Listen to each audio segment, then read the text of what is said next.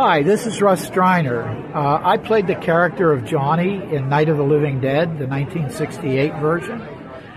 Um, I don't know why you're listening to Throbbing with Horror, but that that's your business.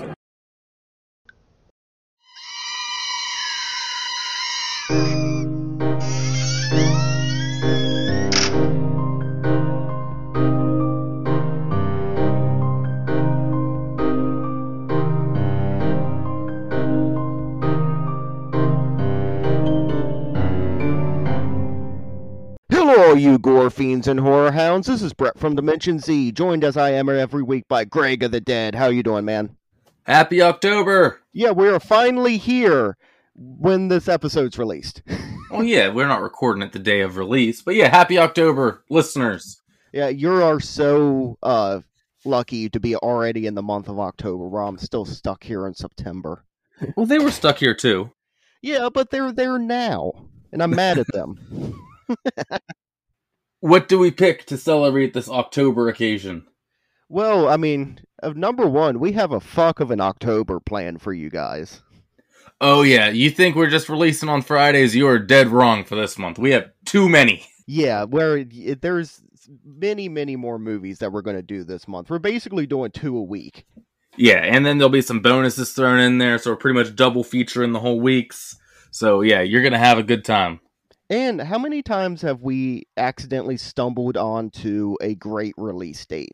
It's happened a couple of times. We did Jaws on Shark Week in a complete accident. We did Maniac Cop the day that Joe Bob did Maniac Cop, so that helped. And there's been other times like that too.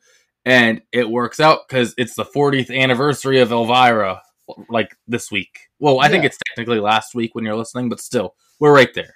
And it's still in the future for us, but Shudder has now also announced that they're doing a 40th anniversary special with Elvira, where she's doing another movie marathon. Yeah, I can't wait. They're doing this movie, Mistress of the Dark, that we're talking about. and I think four others. That's going to be a good time. I can't wait for that. Yeah, that, when I saw that announced, I'm just like, well, fucking Shudder just gives me another reason to love them. Yeah, and like I said, uh, me and you talked off mic about this a few days ago, and I think Shudder because they did the Amazon Prime Thirteen Nights of Elvira or whatever, which was cool. But Shudder feels like a much more appropriate home for her like specials and everything. Oh yeah, well get uh they have Joe Bob, now they have Elvira. Just get Svengoolie in there, and then I'm extremely happy. Yeah, get Svengoolie and Throbbing with Horror contract. Yeah, there we go. Yeah, I'd love to be a horror host. Yeah, if, if you had to pick one, sorry, Sven Sven. Yeah, yeah. I love Svengoolie, but yeah, Joe Bob and Elvira are a little above. All right, so um, this movie's from 1988. She'd already been doing the character for seven years when this came out. So this was the first movie though that she's done. It's really cool that they actually were able to like give her a movie and this character and have it actually work well. Well, from what I understand, a lot of it also came from the success of Pee Wee's Big Adventure because they came from the same comedy group, uh, Cassandra Peterson and Paul Reubens, and they remained friends. That's why she's in Pee Wee's Big Adventure, and that did so well. Kind of like a guy who does a bit character all the time, having his own movie. That kind of opened the door for Mistress of the Dark to happen. Yeah, which um I love how yeah, I love the character when she just randomly pops up in uh Pee Wee's Big Adventure where like at first the first time I saw it, of course I don't know that's Elvira. She's not in her get up, you know. Yeah, it's weird how many times that movie has come up on this podcast. Pee Wee's her Pee Wee well it's a great movie Yeah, I love it. It's just odd how much that movie gets brought up. on a horror podcast. Yes. But so it starts out there's oh, directed by James Signorelli, I think, I'm guessing. And written by Sam Egan, John Paragon, and Cassandra Peterson. Yeah, which uh she is funny as fuck. Oh, it's great. This whole thing, look, most of Elvira's jokes can be summed up by this, and I'm not complaining, not even like in a pervy way. I have really big boobs, but it's hilarious and oddly for like jokes mainly centering around sex, oddly like wholesome as far as that kind of stuff goes. I don't know how to describe it. Well, yeah, well, it's like one of the jokes later in the movie. It's like, um, Elvira hits her head, and the one dude's like, "How's your head?" And she's like, "Well, I've never had any complaints." It's shit like that where he's like, "Huh?" and he's like, "Oh, never mind." Yeah, there's a ton of corny jokes in that whole movie, the whole movie, and I freaking love the whole thing. Oh yeah, well, like you said, so many like ninety percent of the jokes are, uh, my legs are amazing. I have great boobs, and like, look how hot I am.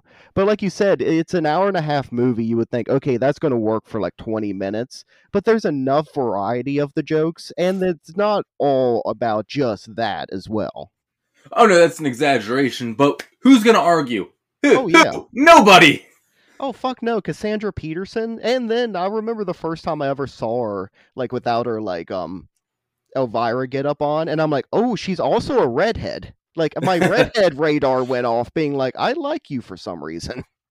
When I met her, she wasn't in the getup, and it was so odd for a minute. But like, she'd do the voice and stuff, but it was really strange talking to her because you can tell it's her, but it's still slightly off. You know what I mean? Yeah, because when she's not in her like whole like outfit, she looks just like a normal lady. Yeah. So you want to get into this movie? Yes. All right, so we had this cheesy monster movie, black and white monster movie playing, and she's doing her normal gig that she would do on her TV show, like hosting and talking about it and everything. And it cuts to her, and she said it looked like Gumby on steroids, and show ends. And this is where we get introduced to possibly a candidate for worst character for next year's Throbbies, this TV executive guy. Oh yeah. Well, I also love like real quick, like she's like um pleasant uh, unpleasant dreams or whatever to her like a sign off, and immediately the weather map hits her in the face. I know, it's like rolls right in. They're like, we got to keep going. Like they these people are on such a tight schedule. I do love the idea that they would film Mistress of the Dark in the same studio as the news. Oh yeah, and then like it's they're like, okay, we have like no time left. They're carrying her off like the set on the couch and like throwing her aside. Yeah. but this guy, uh, he's he's a big Texan stereotype, I'd say, wouldn't you? Oh yeah, he looks like remember in Plan Nine the big like guy with the giant ass that picks up the girl. It looks like him. Yeah. Yeah, good call. Yeah, exactly like that. And he's like, they call me Longhorn back home. Do you want to see why? And like, he's super creepy and pervy. And doesn't he just like grab her boobs or something right from the get go? Well, yeah, I don't know if this is one, but like in one of these, when like she gets her boobs grabbed by like several perverts throughout this entire movie, and one of them's like, "I want milk." Oh yeah, not creepy at all. No, Yeah, he does grab the boobs, and she high heels his foot, like slams her like stiletto through it. I don't know if that's actually what they're called. Shoe with point on it, and pushes him through the news desk while the news is on the air. oh yeah, it's a table match. Yes. and then so she goes, I don't need this job anyway because she quits because she has a Vegas show she's going to start doing.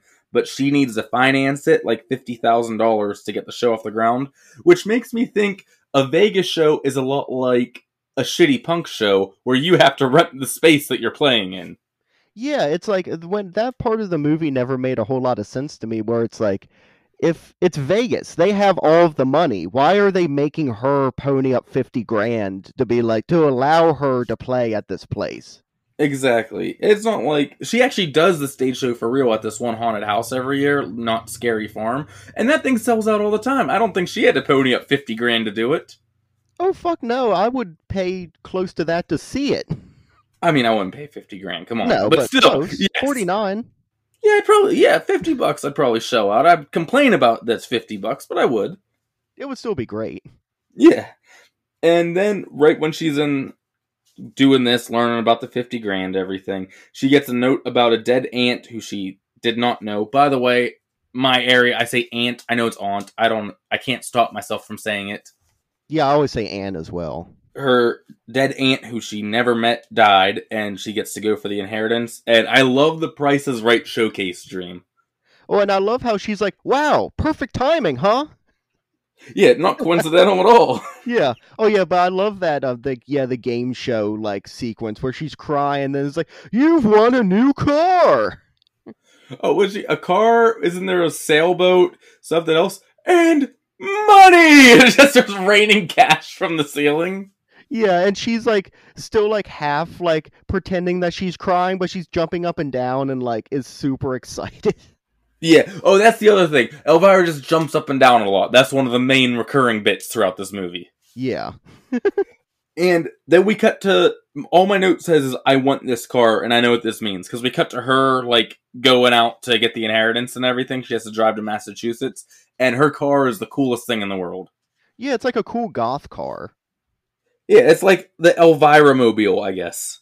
Yeah, where it has like I love how it's like a pentagram steering wheel and shit.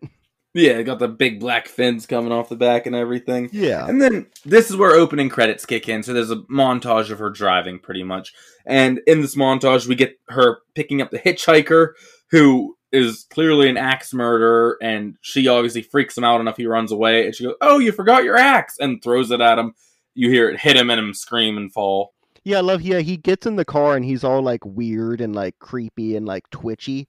And then 2 seconds later he's like half naked and like running for his life. also, by the way, there is a count of the dead in this movie. I did not count Hitchhiker Man because we do not know his fate. right. So yeah, he he dies. Uh, the hot dog, infamous hot dog scene, is Uh-huh. during this opening credits montage. Yeah, where the immediate because I was a little hungry when I was watching this movie and I saw she had like cheese fries and I was like, "Oh, cheese fries sound really good." Then she had a hot dog and I'm like, "Oh man, a hot dog also sounds good." Then that happened and I'm just like, "Hmm, this is gonna be like in Seinfeld when George Costanza got like sex and food like his the wires crossed and so Oh, whenever yeah. he would eat, he would get all like horny and whatnot." Yeah, this posed a dilemma to me. I'm like, man, I have to talk about this for like an hour on the podcast. How do I cover this movie without sounding pervy the whole time? Well, eh, I have to. I was watching this, and Colin was thinking the same kind of thing, but it's very tongue in cheek. And Elvira Cassandra Peterson wrote this movie, like co-wrote it, so she knows what it is. It's not like we're sitting there just being like, "Oh my God, look at her tits, uh, uh, the hot dog." You know what? The, I wish that hot dog was right, Greg. you know. A burger, because always go burger over hot dog. Well, yeah, over at a like a barbecue or whatever. Exactly. Yeah. Also, real quick, I should have mentioned this at the beginning because I think the Elvira character is awesome, and I love that a lot of people like when you see the horror host that didn't quite make it, you know what I mean, but did some local news thing and like never took off. It's always the same thing. It's I'm over the top, gothic, scary, which she included all the cheesy, scary stuff into it. But then, like the twist, I think of like the Valley Girl personality on top of that is what really made her stand out compared to a lot of those other ones. Yeah, it's a very like yeah, it's a gothy valley girl kind of thing where she loves like she loves slash hates these movies and makes fun of them, but she's also super into them. It seems. Well, look at the three that we mentioned already. You look at Elvira, Joe Bob, and Svengoolie. Sven Gulli is like he wears the makeup and creepy stuff, but like he's very high pitched like this. Like you can't just be now we're going to watch the next scary movie. And Joe Bob's just a cowboy. Yeah, Joe Bob's just like a redneck cowboy who like does these movies at the trailer park. Yeah, so like I love like all three of these especially added their own little twist to it and really made it stand out compared to oh I'm scary. That's my gimmick. Or even Zacherley, who like started like is one of the very first horror hosts, where he was very like dark and gothic, but he would tell jokes, and his voice was also like it was the voice of Elmer. You know, it's very mm-hmm. weird. Hi, Brian. Hi. Not Elmer. Oh, that's an old episode. We already did that. But yeah, so we get Y L M E R.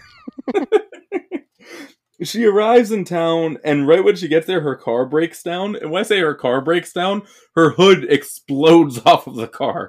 Yeah, which I uh, Razor Rob, if you're listening, what mechanical issue would cause that to happen? and so she gets a motel room, and we're introduced to the character that is the best at playing like the nosy bitchy neighbor in anything she's been in. I forget her name, but she plays Chastity Pariah in this movie, and she's honestly great in that role in all those different movies I've seen her in. Oh yeah, she always plays about the same character, but she does it so well, and she's so funny. Oh yeah, you hate her, but in a good way. She's like a Dolores Umbridge type. Like you just despise her the whole time. Well, because Elvira walk comes walking in, and we've come to find out this is like one of like the most like puritanical like towns in It's America. the Footloose town. Yeah, where it's like no dancing. Um, you're showing your ankle. How dare you? You know. No alcohol served after eight, which I want to talk on that for a minute. Isn't that kind of worse? So everyone's got to get their drinking in during the day? Yeah, so everyone's day drinking and they're passed out by like 9 p.m. Yeah, I don't see how that's actually a great idea. No, have it be from like yeah, like normal hours where it's like, you know, midnight and you're finally going home. Not it's, you know, 4 p.m. and you're like I got to fucking down this bottle. yeah, people are cutting out of work early to get to the bars while they're still allowed to drink. They're just going out to their cars and there's like a kegerator in their trunk. Yeah.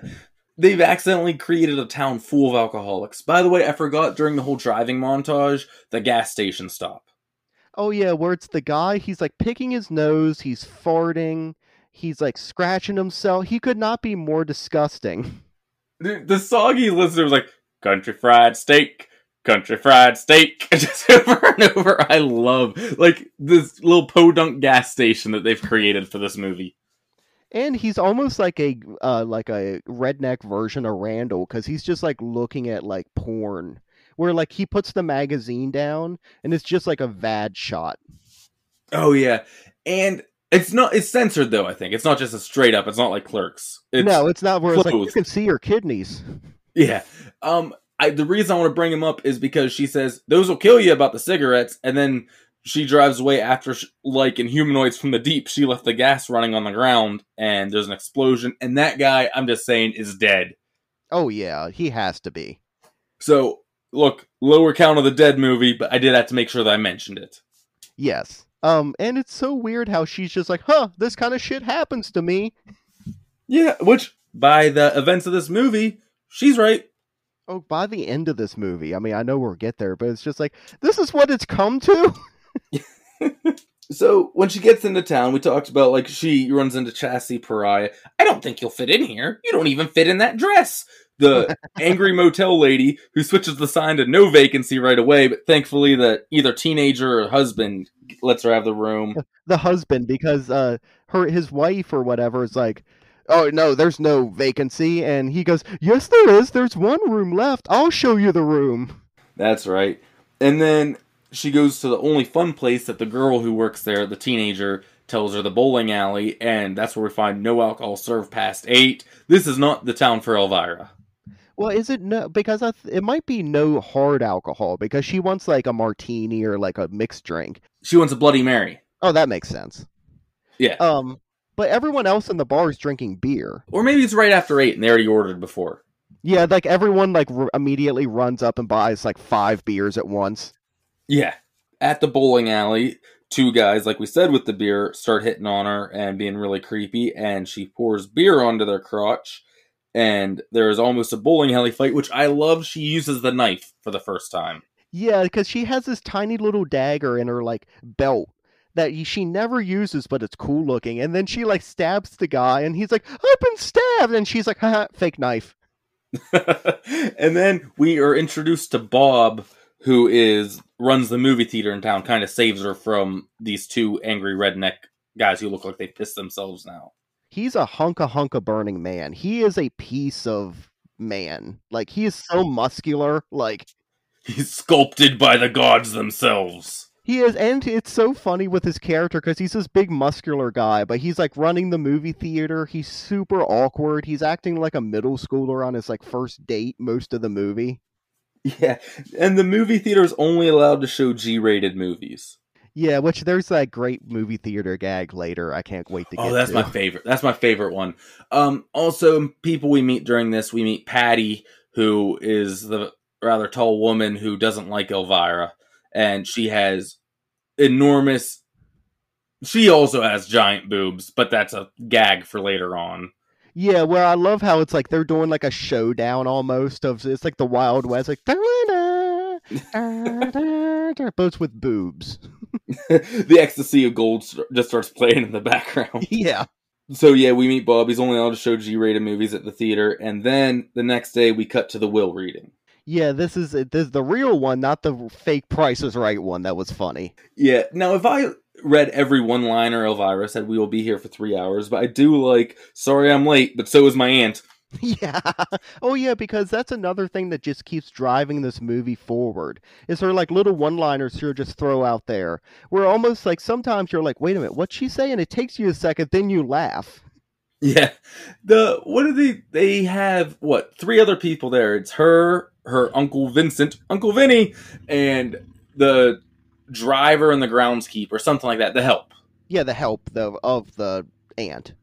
Yeah, and what they each get like five grand or something. Both of those two. It's like, man, five grand just for the help. She must have been loaded. Yeah, I love the like poor like el- she's like an elderly like maid it looks like and she just starts weeping immediately just like and for your years of help here's $5000 and she's just like oh my life I gotta ask you, is this what it's really like?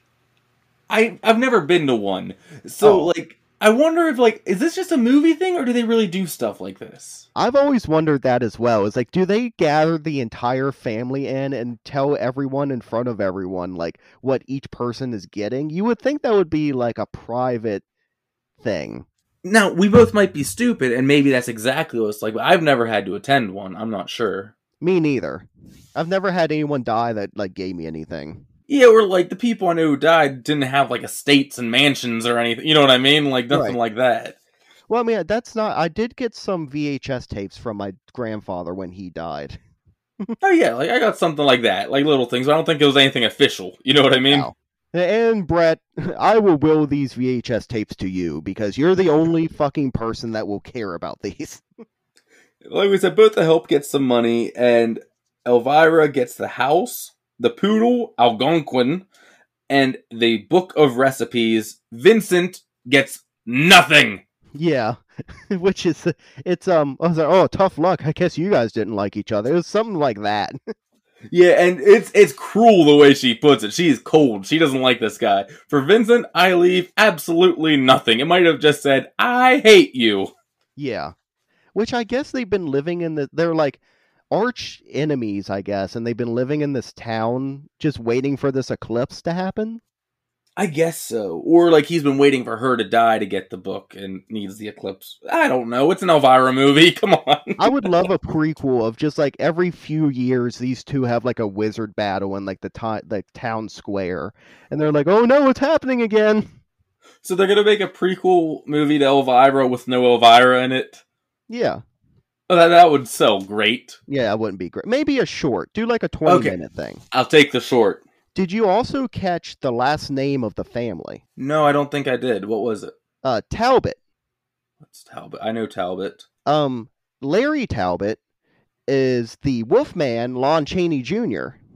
Oh no shit, that's awesome. Of which every time they said Talbot, because I love Lon Chaney Jr. in those Wolfman movies. Like, I don't know, like I absolutely love Bela Lugosi and I love Boris Karloff, but Lon Chaney Jr. I felt was consistently always great in whatever he did.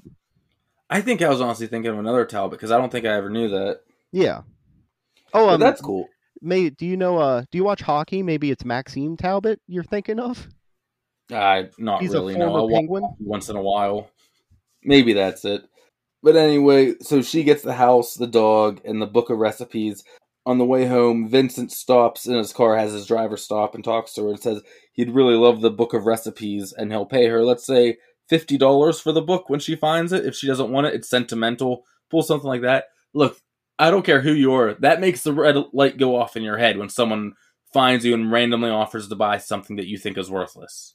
Well, yeah, and I also love where it's like there's that um I forget what her name is. She's another one of those character actresses where it's like you see her in a lot of shit, like the uh redhead lady that's like she talks like this. The mean lady in the town? Yeah.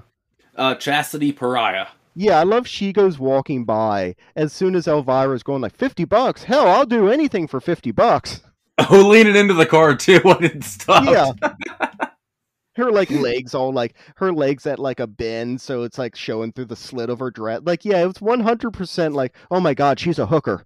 but she says yes, she'll do it, but she doesn't know where the book is. She'll have to find it. She gets to the house and it's a haunted house.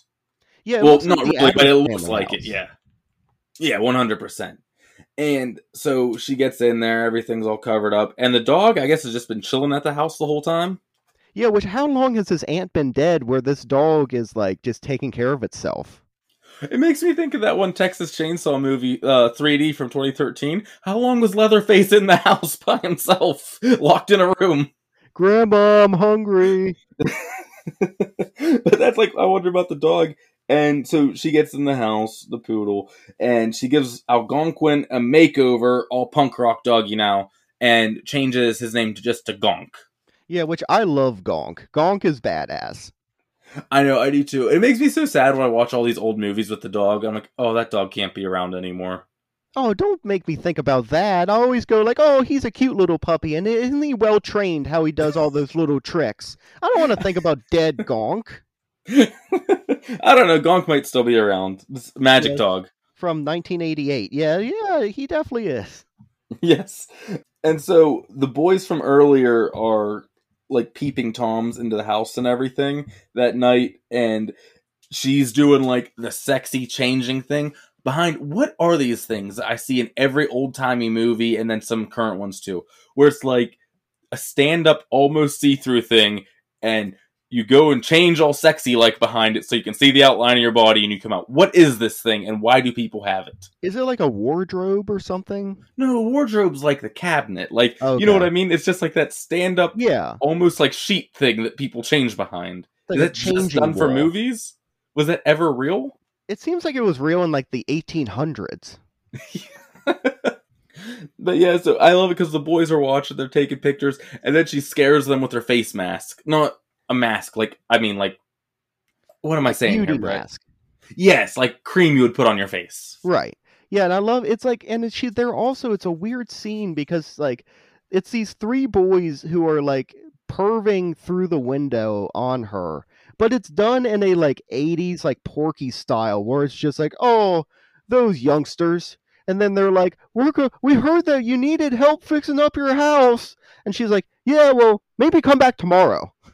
Yeah, it just shuts the window. No harm, no foul type deal. Yeah, it's weird. Peeping Toms in 80s movies were treated like an oh shucks type thing. With that, and like later on, there's like a panty raid, and even that's al- was always treated like, oh, those guys. You know, it's like nowadays they'd be in jail. Yeah, rightfully so, to be honest. That is weird. Yeah. yeah, yeah, Also, dur- during that day before all that went on, Uncle Vinny, as she has named him, comes over for the book, but it's missing because Gonk hid it. Yeah. A very good dog did a cute little trick, and I went, oh, look at him, and he hit the book. So that night when she's sleeping, she hears this creepy voice calling out to her while she's sleeping, and we see this terrifying dead lady ghost thing, like which I wasn't expecting in this movie. And then she wakes up. It's like a nightmare kind of like dream sequence when like the bed is all done up, her hair is like perfect, even though for some re- like for some reason, even though she's sleeping, Oh yeah, it's all spread out, real like album cover looking, like all scary. Yeah.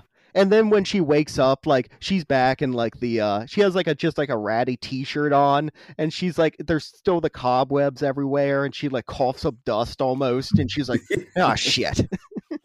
So what? The next morning, all those boys do come back right away, and we get the "Let's fix up the house" montage that every '80s movie has. yeah, if it's an 80s movie, it's it's got to have a montage. Yes. um, we get the trailer line of more kids showing up. Sure, grab a tool and start banging. As she's wearing like the weird leg cutout outfit. That was a trailer line I remember. Yeah, and she's like, "Yeah, it's big." And I love the one guy is like cuz now teenage boys keep showing up to help Elvira because it's Elvira. And girls, because cool new girl. girl. Yeah. I love how the one guy is like getting like he's taking money from other guys to be like, okay, pay me, and then you can go help Elvira. That is a smart businessman right there. Oh yeah, that's Walt Flanagan when he was like a teenager. Yes. So all the town's kids are there helping, and the house when we get the reveal is painted just awful. It's like every color was just splashed on it, and she loves it. Yeah, because you could. It's definitely where it's like nobody was paying attention to what they were doing. Yeah. Yeah, but I love where it's like, yeah, she comes out with like the lemonade, and everyone's doing that like, ah, doesn't look so good kind of face, and she turns around and drops the lemonade. She's like, oh my god, and everyone's freezes. It's like the uh oh, and then she's like, I love it, and they're all like, yay! Now let's go inside.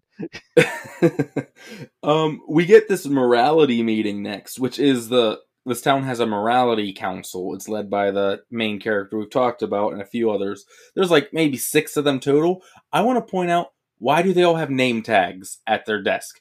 There's six of them. You can't remember five other people who you're on the same team with name. Well, I could see these people being so douchey. They want to be like super official and being like, well, if we're going to do this meeting, we need to have name tags.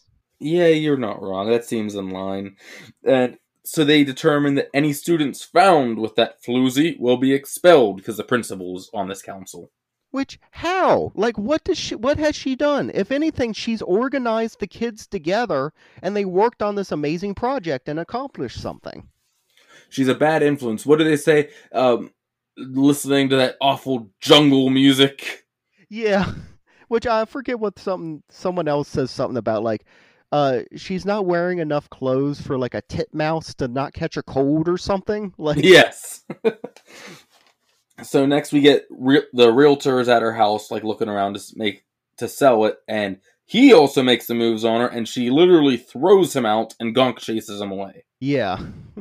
So it doesn't look like this house is gonna sell, so she's looking for a job to make money, and this is where all the morality people are really like, uh oh, that means she's gonna be here for a while. Well, then I love it. It's the montage of them all calling each other, being like, "She's looking for a job. She's gonna stay," and everyone has their hair in curlers.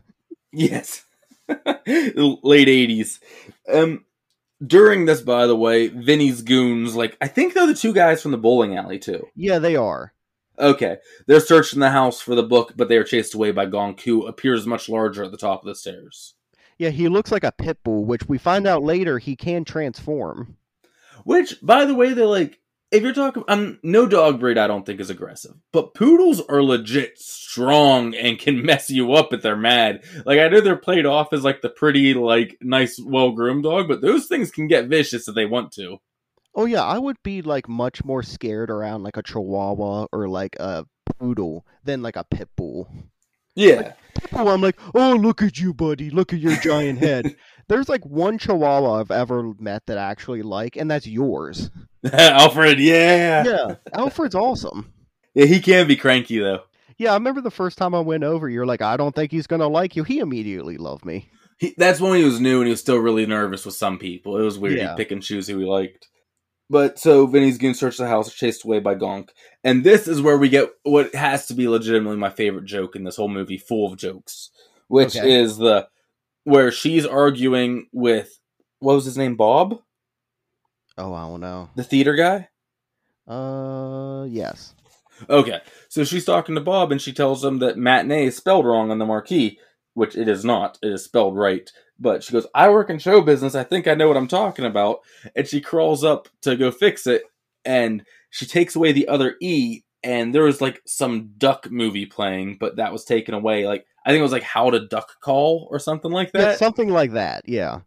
and her hand is covering the bottom part of the E, and she almost falls, and so it just looks like an F, and puts over the D, so it looks like it's saying "how to fuck."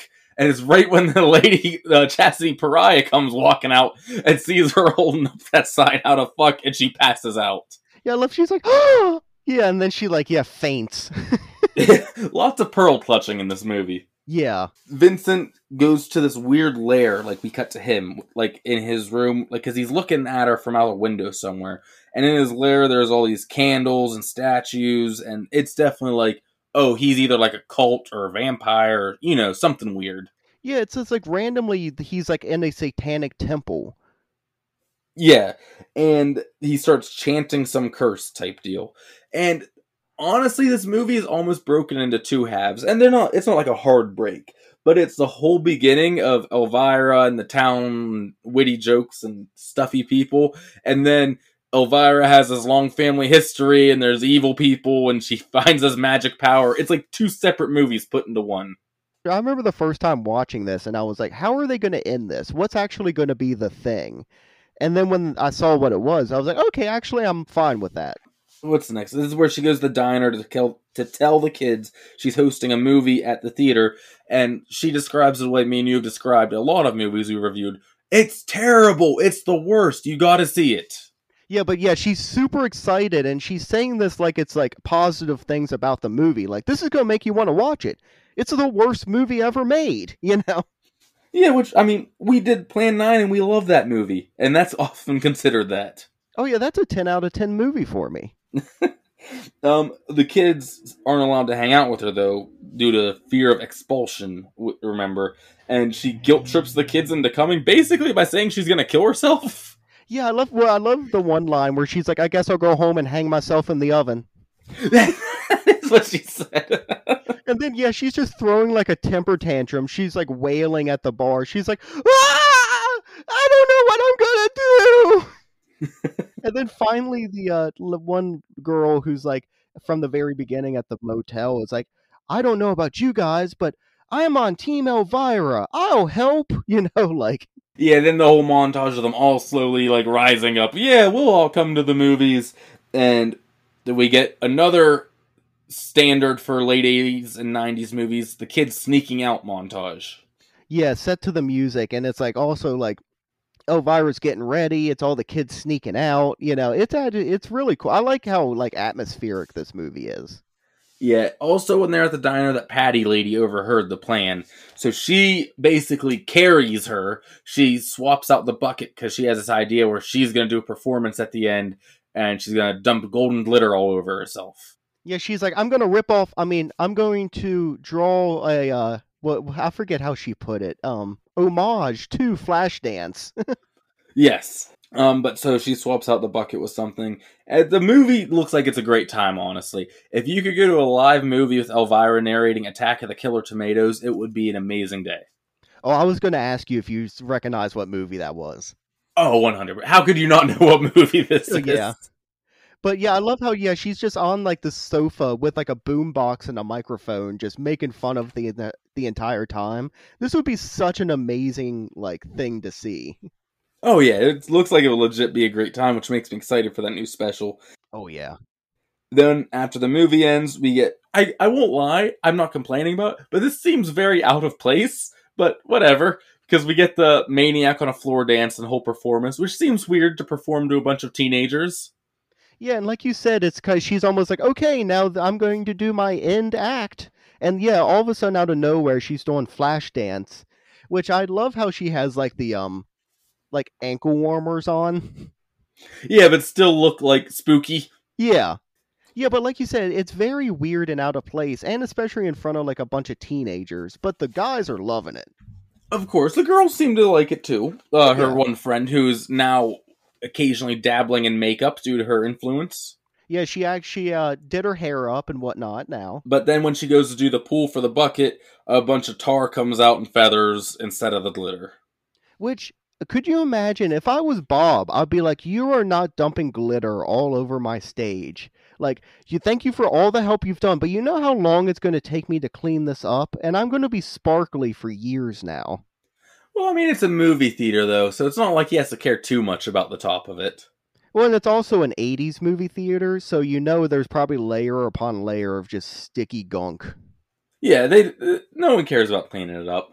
I do wish like they would have had like a little bit more of the Carrie joke, like have the door slam shut and have her like see her or something like that. Well, it's been a little while since I've watched this movie, and at first I was like, "Oh, I wonder if it's going to be like red paint or something, and it's going to be like a Carrie type thing." But then yeah. I thought it was like the tar and feather. I was like, "Oh, okay, that's also like classic."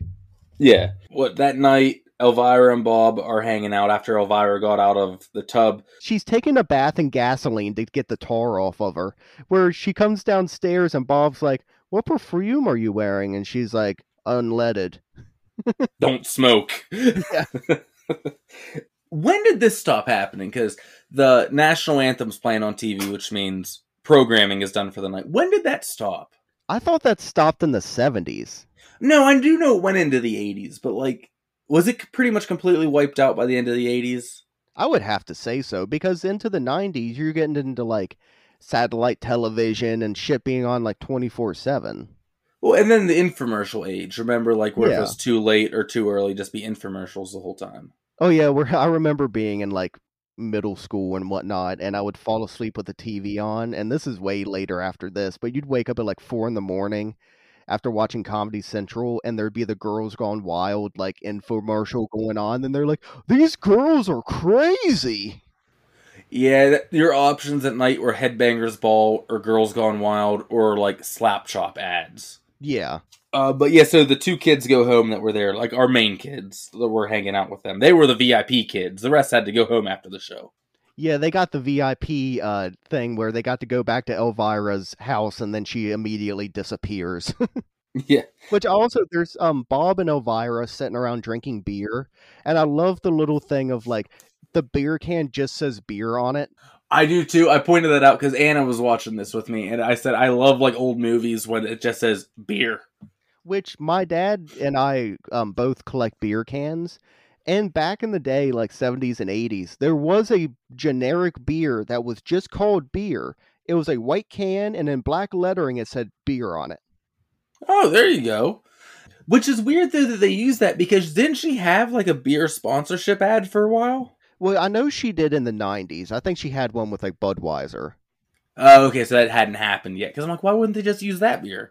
I don't think it had happened yet. Oh, okay, that makes sense. Because I, I was wondering about that watching this. Um, Bob is the most nervous man in the world, though, in this moment. Oh yeah, because it's very well. This is going back to where it's like he's a middle schooler on his first date, where he's just like, "Oh my god, there's a girl near me. Like, I better not touch her hand. I better apologize."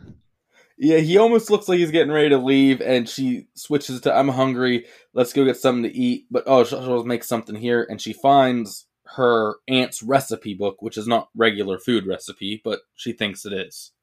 Yeah, and I love how she's going through like making like this quote unquote recipe where she's like, uh, uh one of the words kind of looks like casserole, and she's like, okay, I'll go with that. And then she makes everything like she makes the entire thing out of ingredients out of the cupboard. She never once opens the fridge. I don't imagine too many spells like need refrigerated items, but yeah, you're right. And also, don't you think you notice? Hey, worms don't go in most food. Yeah, the very first ingredient is worms, but I guess it's like, oh, it's Elvira, she's spooky, you know. Yeah, true. And then so like at dinner is served, they sit down at the table, and she opens the lid off the casserole dish. And I won't lie, this monster rules. The casserole is alive and like a scary dinosaur slimy thing. Oh yeah, it looks awesome, even still today. Oh yeah, it holds up well. It's clearly like puppeteered from someone under the table or something, but it's really cool. And they try to kill it. They take it into the kitchen, and they end up getting rid of it with the garbage disposal. Yeah, real quick too. I love when like she was making the dish. She's like, "Okay, well it's done, but it doesn't look very good." So she just puts string cheese and potato chips on it, and then she's like, "There we go." Not string cheese, the canned aerosol cheese stuff. That's amazing. Oh, Cheez Whiz. Yes. But so the dog takes the book then because they're like, "What was in that book?" And they chase him into the attic, and we get all this weird stuff because they open the spooky trunk which has bones, a shrunken head, and a letter to Elvira. Yeah, where I love it, it's like Elvira picks up the shrunken head. Like, I thought I dated this guy before. yeah. and so what's what goes on here? Is this where they read the letter? Yeah, where yeah, there's a letter for Elvira in this trunk in the attic. Yeah. And so we get the backstory on her. Her mother was a mistress of the dark and so she is the mistress of the dark now, and Vincent is evil. That's pretty much all you need. They put her up for adoption to hide her from Vincent. Am I correct?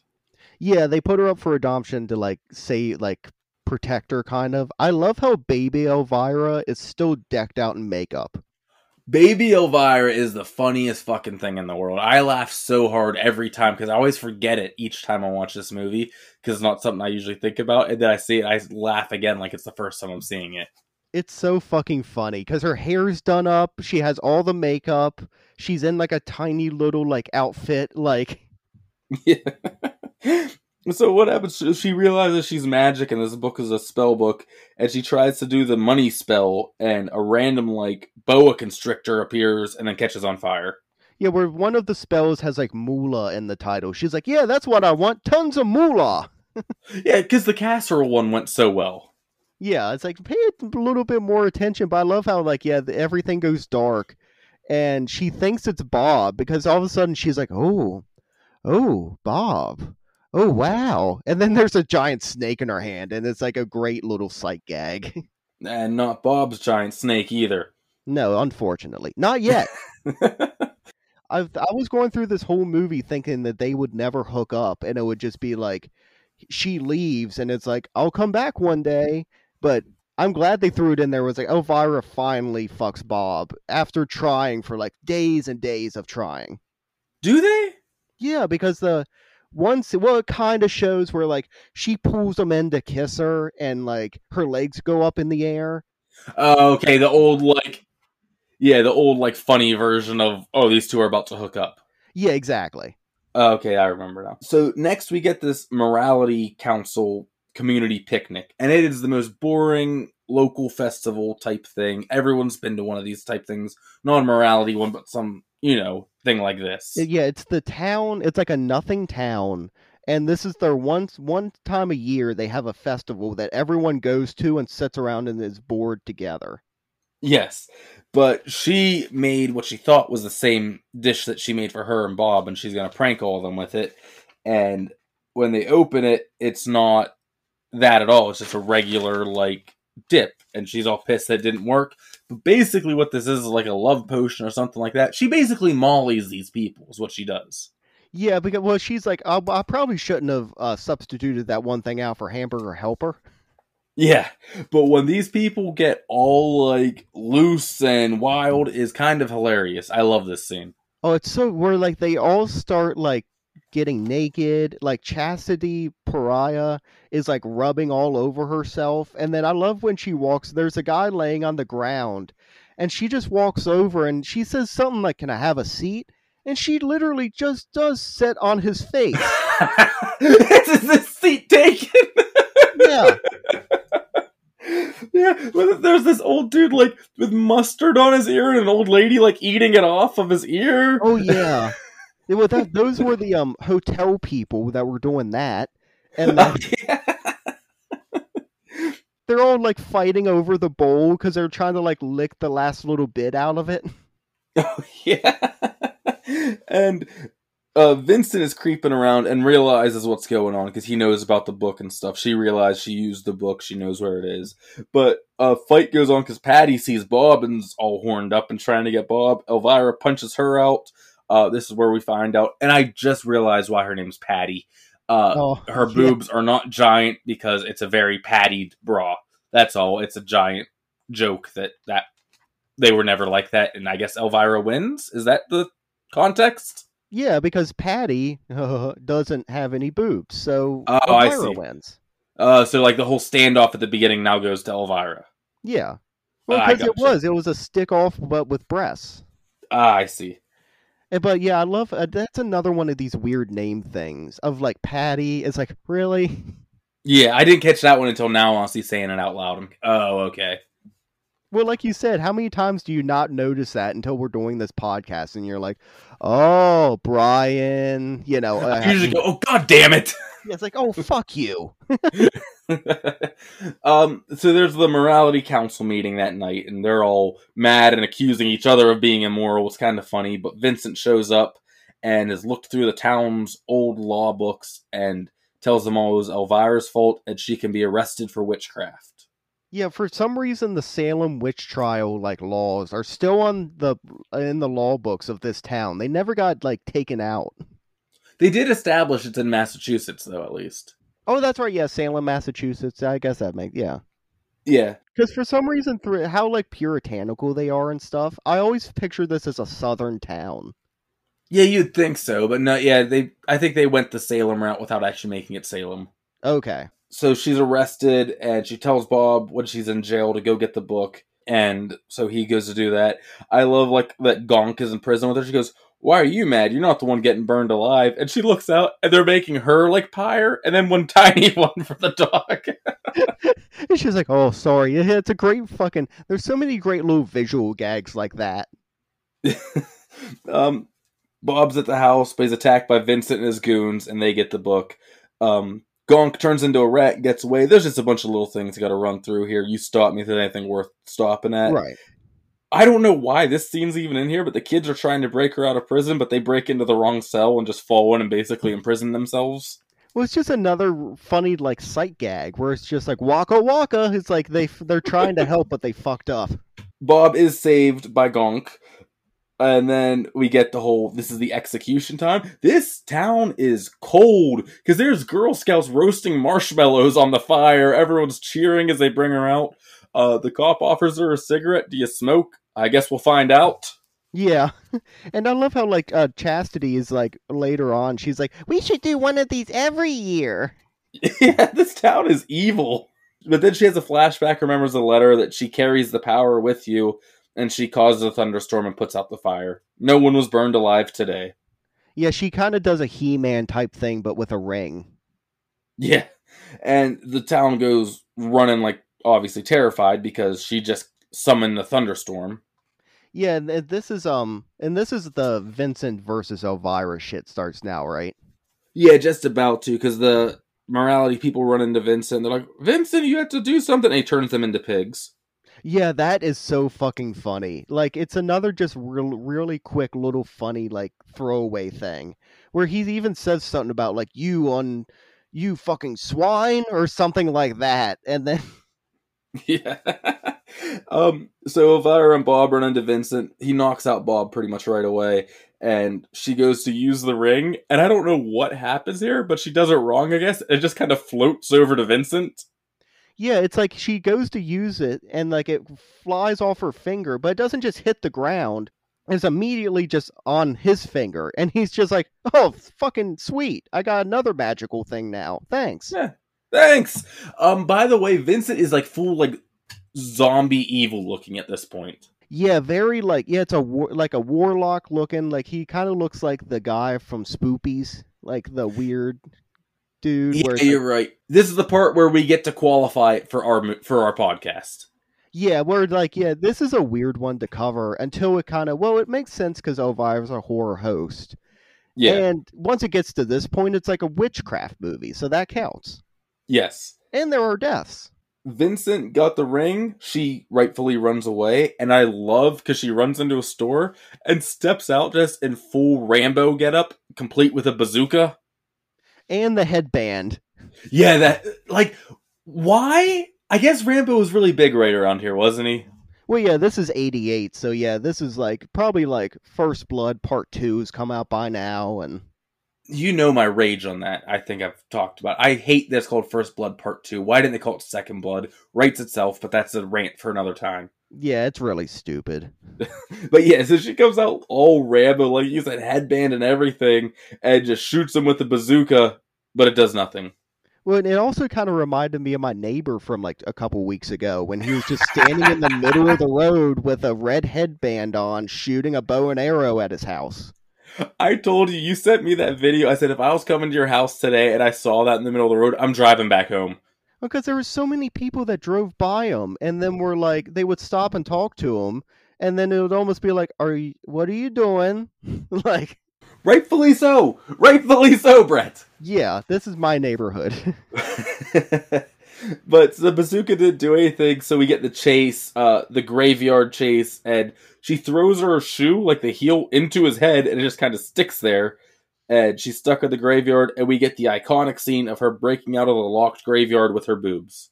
Yeah, it's that classic gif you see all the time of yeah, Elvira's breasts break through like a chain like a a chain with a lock on it.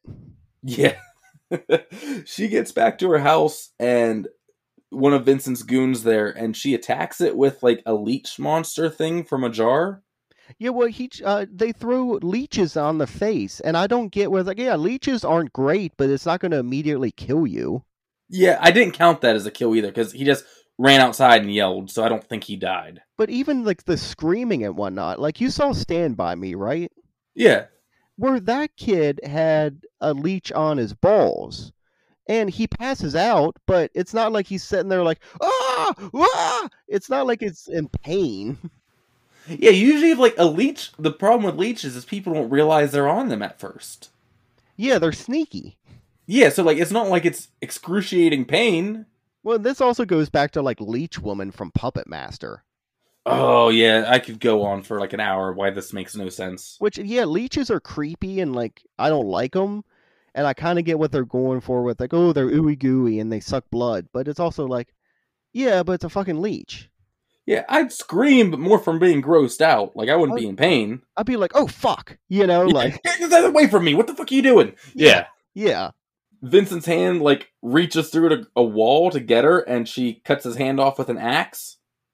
Yeah, well, she's uh like. Well, he no, she doesn't. It just randomly falls down and cuts off his hand, right? Yeah, because he's like, I think he's like grabbing her eh, through the wall, and he keeps like banging against the wall, and then there's an axe on the wall that like does that swing down thing, and like guillotines his hand off, and then at that Yeah. point it comes becomes like Evil Dead Two for like a split second Yes, it does. with her hands crawling around. What? Like he just starts spitting fire next. By the way, what the fuck is this? Well, they also mentioned that it's like the eclipse is like there's some big important thing about the eclipse, and I'm thinking he's getting like stronger and stronger as it gets more and more eclipsy. Oh, okay. But like you said, we got Evil Dead Hand going around with the ring on it. That's important because she finds Evil Dead Hand and she gets the ring from it, and then she just disintegrates him, just like that. Oh yeah, well Elvira's super powerful. Yeah. Uh, the house burns down and the book is lost. It was all for nothing.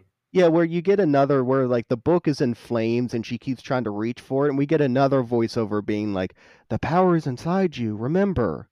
Yep. So, but what's gonna happen to her Vegas show now? She doesn't even have the house to sell for the money. No, it is her. Uh, well, and this is super funny too, where she's sitting outside her burn up house with Bob, and all of a sudden you see like it looks like another angry mob because you see like a te- like this group of townspeople come and they have like shovels and pitchforks, and like some one has like a saxophone for some reason.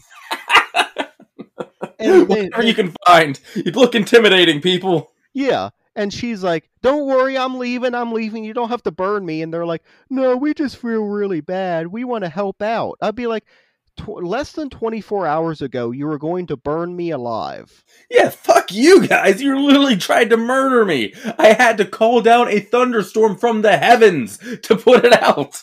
I'm going one town over, and I'm telling the police what you've all done. Technically, it was legal. It's on their really old law books for some reason. yeah. Uh, but they don't want her to go. But yeah, she's going. The car is fixed just like that. And Yeah. with her uncle dead, though, she's the heir to his estate, and she does finally get lots of money. Yeah, and I love how um then it's like she's uh it cuts to her in Vegas and it's her kind of explaining of like I'm pretty sure even Cassandra Peterson always wanted a Vegas show. Well, that's how she started. Um, before she was Elvira, she was a part of a Vegas uh show, so like she knows what she's actually talking about with this stuff. No, it wasn't like her show, but she worked in one. Okay. Well, I love where she's like, I got the chance to do this. I'm going to indulge myself here really quick. Where it just seems like this is 100% for me. Like, I got enough money to do this movie, and I'm putting on my own Elvira Vegas show any way I can do it. Yeah, and so we get the Vegas show, and you guys know it's the starts with the spider dance. There's the famous uh tassel scene. There's the rap, and what what's the song? I'm trying to think of what it is. Oh, I don't exactly remember.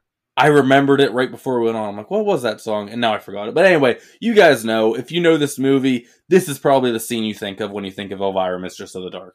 Well, even just a real quick to go to the tassel scene and not even being like, oh, look at her boobies. Where it's like, she gets the one going, and then she gets the other one going, and then she gets them both going, and then gets both of them going in opposite directions. I'm sitting there being like, that's fucking impressive. Dude, she just she just celebrated her 70th birthday like a week ago as of recording this, and she still does that when she does that show. Like when she does this show, Yeah. she still does that today, which is just fucking wild. It's so awesome that she still does this character, and she's still so into it.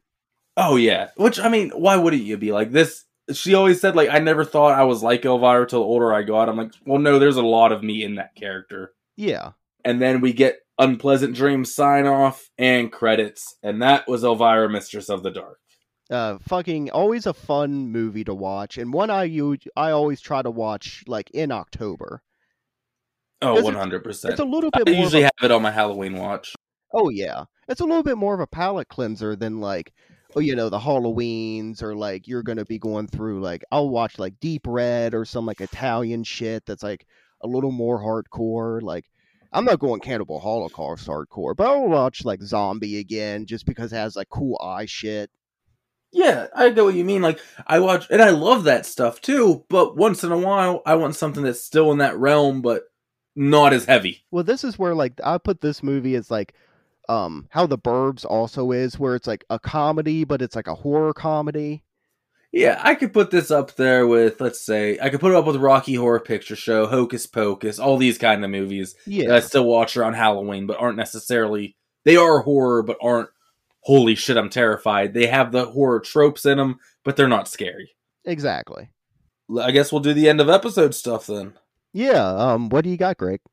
All right, so the throbbing with horror count of the dead. What that is is we take the deaths, all the deaths in the movie, we tally them up, and we add them to all the deaths in every previous movie we've ever done to get a nice big number.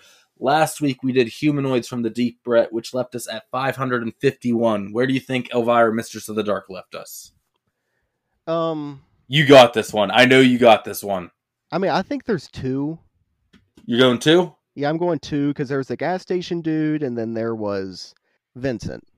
Okay, so that would bring us to 553. Yeah. Yay! We got it. Yep. Yay! Count of the Dead two at 553. Yay! Brett did the bare minimum. Uh, you did. I was. I'm like, Brett better get this one. Come on, there's only two of them. You got this. Well, then you say that, and I immediately have this thing of panic come over me, like, uh oh, uh, uh, ten. Oh fuck! Pressure's on now. Every week, Greg does his count of the dead. Ah ah ah. And I like to do my rating system, but I don't like to do stars or thumbs up because Siskel and Ebert did stars and thumbs up shit, and fuck them. And Joe Bob does stars, and Joe Bob's sacred. And let's be honest, thumbs up is pretty vague. Yeah. Rarely will we have a movie that legit thumbs down. I can think of maybe like two occasions in this whole Right. history of the podcast. and it's really it's a weird way to like being like okay so it's either good or bad there's no like gray area that's why i like Yeah. the 1 through 10 Yeah, I don't even like the one through five. Ten really lets you have like a scale. yeah but so i like to do something uh 1 through 10 but from the movie itself that we watched this week and i don't come up with that thing until right now and i'm trying to think what would be great for elvira mistress of the dark I mean, the dagger's cool, but I don't want to do daggers because it's such a little part of the tiny, tiny part of the movie. I'm always like, oh yeah, I do it, but because I like improv. But it's always me just being like, oh yeah, fuck, I that's a thing I do. Um, But don't worry, I cut out the ten minutes of you thinking every episode. I don't keep them in there. because there's the spell book, but that's kind of like, eh. How about midnight showings? Okay. So like, because there that's a big part of the movie. That's like had the big like halfway through the movie climax kind of thing of that part. All right. So one mid one midnight showing, it's like they're showing for some reason at midnight they're showing like Up or something, where it's like a Disney Pixar movie, and it's oh, like I like, I Up, like though. I like Up a lot, but it's not a midnight movie. Oh, that's fair. Okay. It's really it's like no kid's going to be up at midnight to go see this movie. And the adults that are going to go see this movie at midnight, you probably don't really want to be around them either. Yes. 10 the number 10 midnight movie is Rocky Horror Picture Show. That is the perfect midnight movie. it's what basically made it's like one of the things that made the midnight movie such a big trope Yes. i'm on i think i'm going to give this seven midnight movies out of ten I as well went seven midnight movies out of ten. i was gonna it's a very solid good movie i can't think about giving it really anything above a seven but there's so many great jokes and one liners that it can't be like a six like at one point i was like maybe a six i was like no that's way too low for this Yeah, look, it's not trying to be anything that it's not. It knows what it is. It does it well. Probably could have trimmed some things out, but you know what? It's a classic, and I love it. I watch it every year, usually around this time of year. So I couldn't give it anything less. But in fairness, like if if it's me and my years long love of, of Elvira, ten. But if I'm being realistic, Yeah. I'm going the seven. well i honestly almost expected you to give it a 10 because of your love of elvira No, I I had to control myself. I'm like, nope, I gotta be fair for the podcast here. No, you- you're not going to do like a me with like Plan 9 where I'm like, it's the perfect movie. Well, no, because I do believe Plan 9 is the perfect movie for you. I know your taste in movies. I'm sure, like, you love that movie, so I never even thought twice about that. Yeah. That's like me with like some of the ones that I've picked, like Lost Boys, where I know it's not perfect, but I gave that a ten. Things like that. So I I Ooh. never looked weird on your Plan Nine rating. Real quick, just because there's a little bit of Lost Boys news. Oh and fuck! No, I know you're about to say. what do you think of this What do you weird think recasting after where they all look like they're 12? Well, no, that's the Frog Brothers. No, but I thought like all of them are like it's like they basically took all the Stranger if you were in Stranger Things or like the new It movie. Oh, are they doing that for the vampires too? I think so. I they thought they all were just like the Frog 14. Brothers. Here's the thing: the original script for Lost Boys was much more like that. Hence the title, "The Lost Boys." It kind of like was a weird take on like the Peter Pan Lost Boys. It made it like a horror vampire movie. And but I like what we got so much more than that original script. I probably wouldn't have liked that. Now that could be interesting with them going back to it, but dude, I don't want it. Now, don't get me wrong. I get less mad about remakes now that we have this podcast because I'm like, you know what? Even if I hate it, it'll be something fun for me to talk about on here. But I would much rather have like not have it, but I'll, I'll watch it and we'll probably talk about it on here at some point. So whatever. I'm not gonna get. I'm not gonna Jay and Silent Bob stop this. So whatever. Yeah, we're not gonna. We don't have four days to get to Hollywood to stop this motherfucking movie from getting made. Yeah, we had to, we had to find Kiefer Sutherland to get him to come with us to stop the movie from being Yeah. made. Um, yeah, it's really weird. Like you said, now with this podcast, we'll definitely watch it probably at some point and do it. Maybe I mean probably at some point, but Lost Boys seems like such a weird one to remake because it's just drenched in '80s like shit. And to make it in a modern day, what are you gonna be? I have this fear that they're gonna make it like the underworld vampires from like that series and stuff, and I don't Yeah. want that. No, because I hate those weird like CGI vampires or those like Dracula 2000 or you know. Yeah, I, I don't want. I mean, you know what? Those have their place. If you like them, like no harm, no foul. Some of those can be okay, I guess. But that's not the Lost Boys. I don't want that for the Lost Boys. You know what I mean? Yeah, exactly. I agree. But now that you got me all angry, I'm really go- well. uh, Let me lift your spirits, Greg, with a little bit of Halloween talk. okay. Because as I said last week on the show, I want to do like a little segment at the end of our October episodes, just doing like a little Halloween talk just to keep us in the mood. And that is Throbbing with Horrors offering to Sam. And Sam is from Trick 'r Treat. If you've never seen that movie, you got to go fucking see it. It's so great. And Sam is short for Samhain. As someone who just rewatched that movie recently, holds up incredibly well. One of the best Halloween movies ever made, I think. Oh, yeah, I watch that movie all year round. Yeah. So I came up with two just little quick things I'm going to throw out to you, Greg, and see what you have to say. Then I will answer after that. Okay. Um, so number one, um, since we're doing, since we did Elvira, and we've already talked about a bunch of horror hosts, which is your favorite horror host? I mean, you know me very well, Brett. You know the answer to this question. It's the lady who we just talked about for an hour. It's Elvira. Which it's a very, I mean, I can't say that that's a bad choice whatsoever because I just spent an hour talking about how great Elvira is. Now, don't take that though as me as a knock on any others, because look, there's a very close number two who I'm pretty sure you're gonna pick for yours. Okay, um, uh, Joe Bob. Yes. Yeah. Well, it's even we- hard for me to pick because like Elvira, like you, like you went with Elvira, very solid choice. Like I'm, like we've said before, I'm super excited for the special c- that's going to be coming out, and it's already come out by the time this episode's out. So, yeah, it was so good, wasn't it, Greg? Speaking of Elvira, real quick, if you don't mind, I did pre-order her book, like that's coming out, like Yeah. Four months ago, and I just got my shipping notification finally. So I Oh. got the signed copy too. I'm very excited for that to come in. Fuck yeah! I can't wait to next time I come over to your place and you have that. I definitely want to check that out because it looks awesome. Yeah, but that's all. I'm sorry, I didn't mean to jump into the segment. but yeah, it's I mean, mine is Joe Bob, but it's so hard to pick because like I love Zacherley. Even though he was from the 50s and I never saw him actually host a movie, I've only ever seen his segments like in between.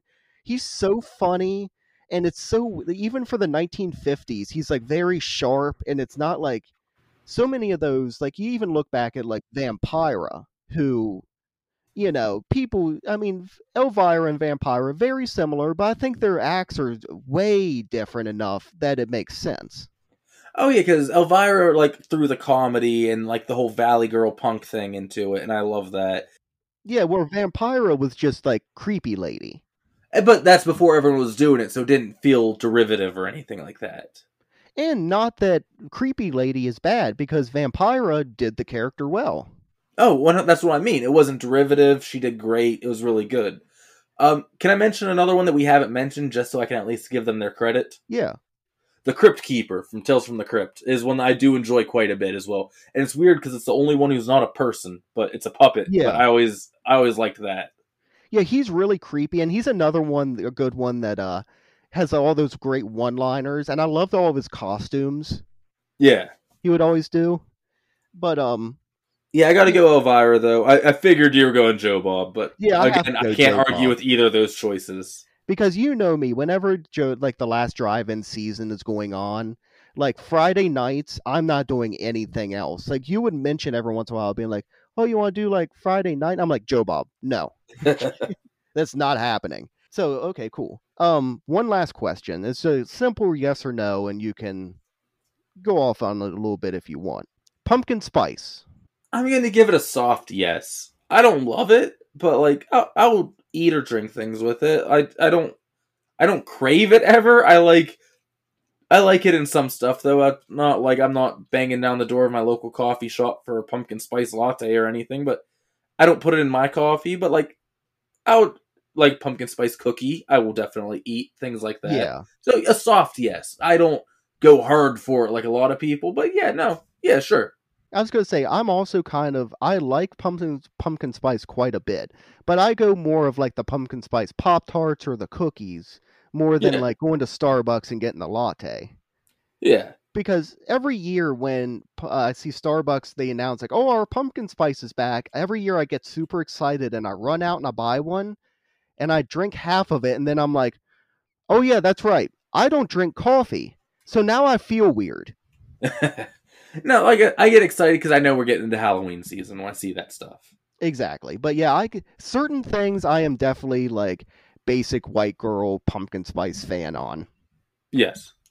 Oh, Um, good picks. I like both of these options. Yeah, so there is our offering to Sam and Samhain this week. So, do you want to know what we're doing next week? Yes, what is next week, Greg? False alarm. You don't have to wait till next week because What? on Wednesday we're going to be dropping another full episode, not even a bonus, full movie review. We're going to be doing a new release. We're doing Malignant. Yes, which get excited for Halloween. This is just the very beginning. But yeah, uh, Malignant is so fucking weird. This is a movie I actually got to see in theaters the other day, which I barely see movies in theaters anymore. But it's going to be fun to talk about. Yeah, I can't wait to talk about it. And if that didn't let you know, that's going to be most of October, guys. You're going to get at least two week for most of it. I won't say every week just in case stuff comes up, but we're trying to pump as much of these out as possible to get in the spirit, give you guys a little something extra for Halloween. Yeah, because why not? This is what like the time that like this is what horror podcasts were made for. October. Yeah, when we signed on today, what did I say? You ready for busy season? Oh fuck yeah. Here we go. But yeah, so check it out next Wednesday, this coming Wednesday when you're listening to this. We will drop Malignant normal time in the morning, so that episode will be out. yes. So yeah, check us back on Wednesday for Malignant, and we hope that Elvira has left your brain throbbing with horror.